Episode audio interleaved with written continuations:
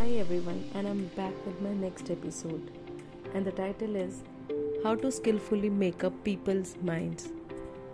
There is more involved in getting people to say yes than luck, guesswork, or their whim. The skilled in human relations have several techniques and methods which greatly increase the chances of people saying yes to them. I mean, getting them to say yes simply means getting them to do what you want them to do. So, we are going to talk about four good methods. So, let's start. And the first one is give people reasons to say yes to you. I mean, everything in this world is done for a reason, right? So, when you want somebody to do something, give them a reason as to why they should do it. However, be sure the reasons you give them are their, re- are their reasons, meaning reasons that are to their advantage and benefit. The wrong way would be for you to give reasons that would be to your advantage or to your benefit. So, in short, tell people how they'll benefit by doing what you want them to do, not how you benefit out of it. So, that's the first way. I mean, give people reasons to say yes to you. Let's get into the second one. The second one is ask yes questions. When you're trying to get people to say yes, I mean to you, first get them into a yes frame of mind. This is done by asking them two or three yes questions.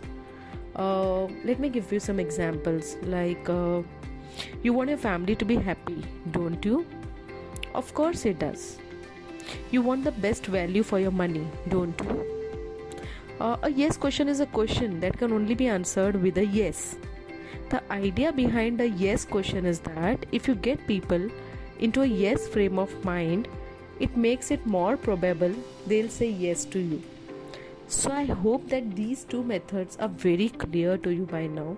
And be sure, however, to ask yes questions appropriately.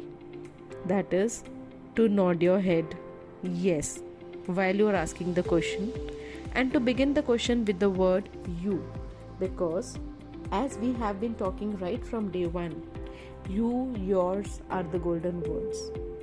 You want a good toaster don't you? By nodding your head.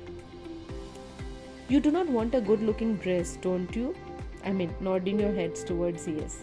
So this is how they are going to be in a frame of yes answer so the next one is the third method is give people a choice between two yeses.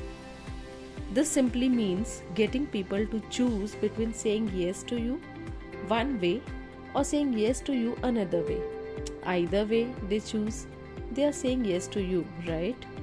Earlier we spoken about a yes frame of mind. Now we are talking about choice between two yeses. It is highly preferable to give them a choice between a yes and a no, which happens when you ask them to do something. Yes means they'll do it, no means they won't do it. The skill is to have them choose between doing what you want one way or another way. Like, for example, if you want an appointment with Mr. Smith, so now you see how you're going to talk about it. Would this afternoon be satisfactory, Mr. Smith? Or do you prefer tomorrow morning or afternoon? So you are giving Mr. Smith a choice of times to see you. I mean, a choice of yeses. The least effective way would be to ask for an appointment. This way, you are giving him a choice between yes, you can have the appointment, and a no, you can't have the appointment. I mean, I hope this is very clear. We are giving two options to yeses. Now let's take one more example. Do you want the black or do you want the white?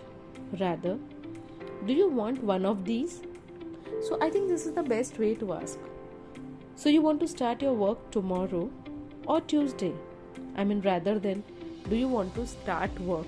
So you're giving them two options rather than asking them whether they want to start work. Do you want this charged or do you want to pay cash? I mean, do you want this?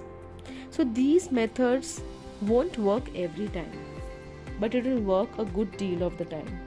And it will work far better than giving people a choice between at least between saying yes or no. because you're giving them options of two yeses. The last method is expect people to say yes to you and let them know they are expected to say yes. I know this sounds a little confusing, but yeah, this is the golden rule. It's the magic rule which works magic. See, when you expect people to say yes to you, that is confidence.